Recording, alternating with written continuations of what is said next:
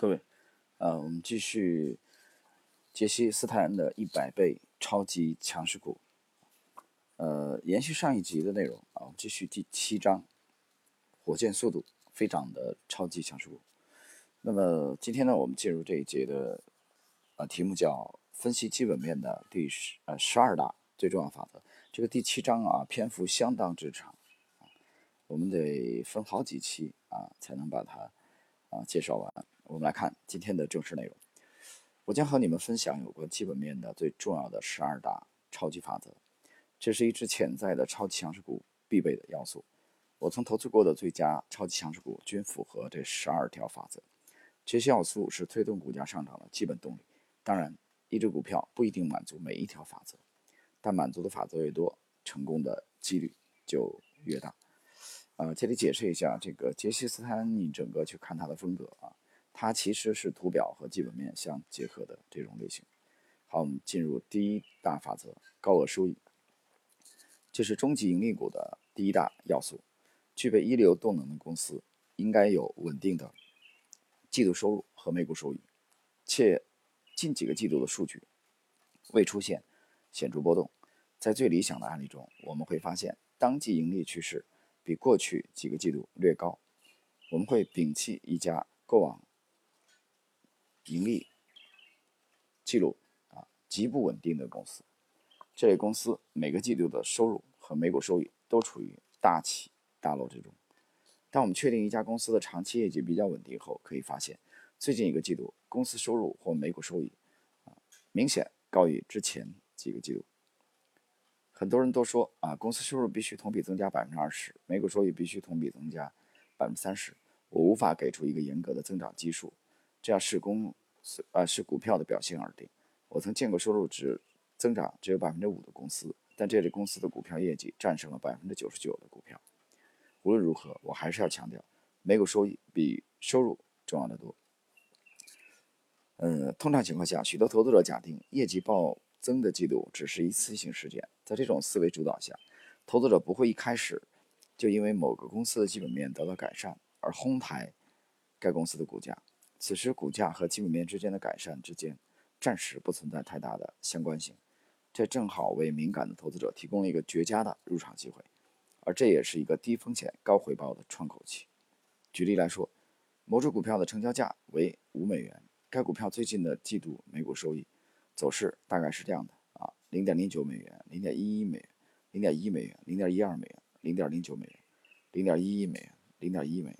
之后，公司每股收益突然暴涨至零点二五美元。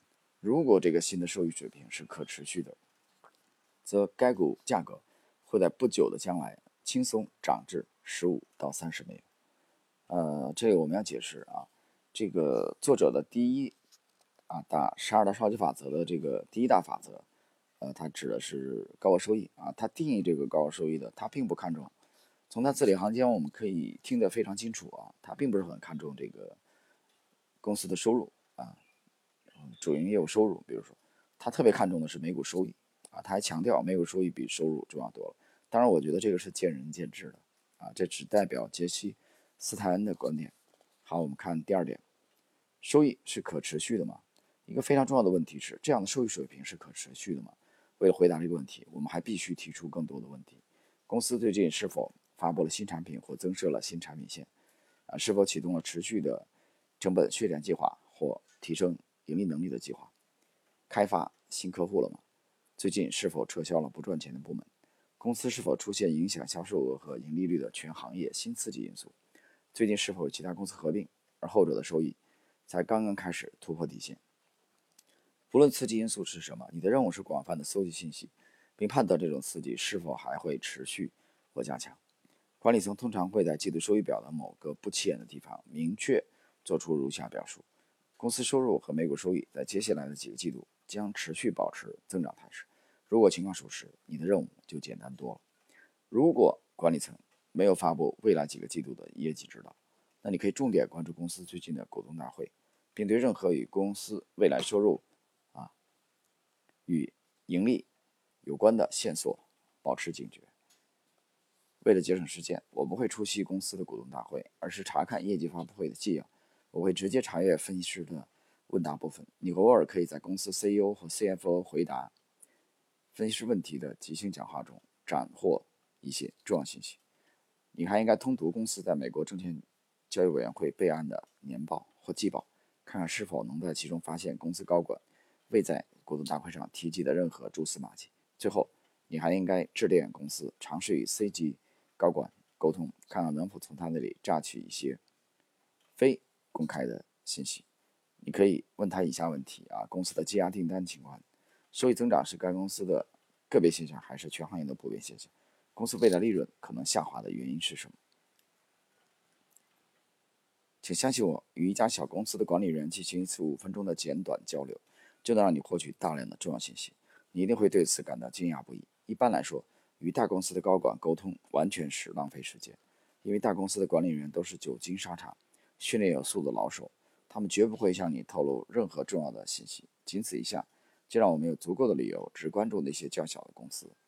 这就是所谓的利用情报来套利。啊，我必须要解释啊，这里作者花了篇幅啊，让其实让个人投资者去呃打听公司的消息啊，可试图与管理层沟。沟通啊，当然他提了一个，呃，他认为可行性的啊，就找小型的公司沟通。呃，其实我个人认为这个难度还是很大啊。作为个人投资者，呃，这个像像一个侦探一样的啊，像一个 FBI 的这个调查员一样，那么去做这种工作啊，难度同样是非常大，因为你关注的因素太多了啊。我经常这么讲，缺乏唯一性。所以杰西·斯泰恩，我们啊从未质疑他的收益他的这个三千个小时赚取了巨额利润啊，二十八个月啊用四点八万的本金啊从股市赚到六百八十万。我们第一不质疑这个业绩，但是他的风格啊，我们既然也在研究他啊，学习他。他的风格当中，我们发现他关注的基本面的因素还是很多啊。比如他罗列了十二种，当然了，我们也会耐心的啊把这十二种啊一一的介绍出来。所以就他整个选股体系来说，我觉得他既有图表啊又有基本面，但是就他研究关或关注的基本面这点来说，我觉得还是不够简洁。继续啊，第三条，低于十倍的年化收益率。我的运气还不错啊，市盈率总能在十倍以下的市盈率入手让我获利丰厚的股票，我绝对不会买进市盈率在十倍以上的股票。我的原则是以最小的风险获取最丰厚的回报，在极低价位买入一只成长性良好的股票，不仅能极大控制下跌风险，同时还为你注入强大的信心。如果股价开始走低，你只需提醒自己，这只股票只是被低估了。以我的经验来看，如果一只潜在的超级强势股的市盈率低于十倍，我一定会毫不犹豫的加仓，只要这只股股票能稳稳的处于支撑位以上，我就相信它肯定会被动量交易者发现，这只是时间问题。毫无疑问，最好的股票往往表现出与价值，啊，价值与价格的严重背离。如果你能精确计算出股票的公允价格，并以公允价格的百分之五十到百分之八十的价位买入股票，成功就在向你招手。这是作者提出来的啊，所谓的第三大法则：买低。于市盈率的股票，呃，我对这一点啊持严重的保留态度。呃，单从这一点来看，我不认为杰西·斯泰恩与价值投资的原教旨主义的教父啊格雷厄姆有什么区别。啊，斯坦居然还讲说，啊，高于市盈率十倍的股票他就不考虑了。啊，我觉得这这这有点扯淡。啊，很滑稽。啊，按这个标准来说。许多有潜质的牛股都已经被他过滤掉了，啊，他可能一辈子都看不到。啊，如果按照这个原则，啊，吻合高于市盈十倍市盈率根本不考虑，啊，我觉得这个太滑稽了。所以我这点有点不解啊，作者为什么把它作为一个很重要的一个原则？市盈率真的这么重要吗？当然，可能这可能跟我们自己的风格有关系啊。我们趋势追踪的话，我们没有把市盈率看得特别特别重要。呃，有时候其实市盈率往往还是一种障碍。呃，我说的极端一点，市盈率在我们的体系里边是一个完全可有可无的东西。呃，我甚至可以说，没有市盈率啊，我们也许会做得更好。好，我们看第四点，业绩的持续改善。按照可持续性的思路，你希望看到的是最理想状况是一家公司的收入和每股收益每个季度都在增加。你希望在股价开始向上突破的季度就能把它找出来。其实这样的股票可能在后续几个季度里依然会有不错的上行表现。如前所述，如果投资者对于新达到的盈利水平的可持续性信心不足，他们通常不会继续哄抬股价，而是使股票市盈率达到一个更高水平。只有当股票在当前市盈率水平上继续运行两到三个季度后，才会看到这只股票的合理估值。投资者起初可能只会将市盈率拉升至当前市盈率啊十倍。该股票背后可能是一个高成长型的公司，但估值大约为当前市盈率的一半。这样的情况非常罕见。在经过了第二个季度的收益增长后，投资者已经习惯于这种增长趋势，这时他们通常会拉升股价，使其市盈率变得更高。但如果该公司在第三季度发布更高的市盈率，你就要小心了。经历了几个季度的增长后，投资者对公司收益的持续增长已信心满满，由此可能会将股票的年化市盈率拉升至三十倍以上。我们假定有一只五美元的股票，它在最初突破期的每股收益零点二五美元，并在随后的两个季度每股收益分别涨至零点三美元和零点三五美元。人们相信这样的表现是可持续性的，从而形成了巨大的动能。于是，在数个季度内。这种不断增加的乘数效应啊，乘法的乘，会按照三十倍的市盈率推动股价从五美元暴涨至四十二美元，听起来还不错啊。解释一下这个持续性改善啊，我的理解，其实他想说的是啊，业绩持续改善。呃，我就以我们的这个啊这个例子吧啊，比如某某一个上市公司啊，它某一个季度啊或者某一个年度业绩特别好，结果你看了一下。它的主营收，呃，这个这个组组成业务收入组组成里边，主营业务收入非常低啊，这个这个增加啊，基本上没什么增加，甚至还下降。但业绩为什么突然增加了？暴增呢？啊，你查这个财务财报，你发现很有意思啊，这公司卖了一块地，啊，这块地呢位于这个中国某个核心大城市的啊核心地段。但这种东西，这种收益是一次性的啊，它不具备可持续性啊，它不可能每年都去卖地吧？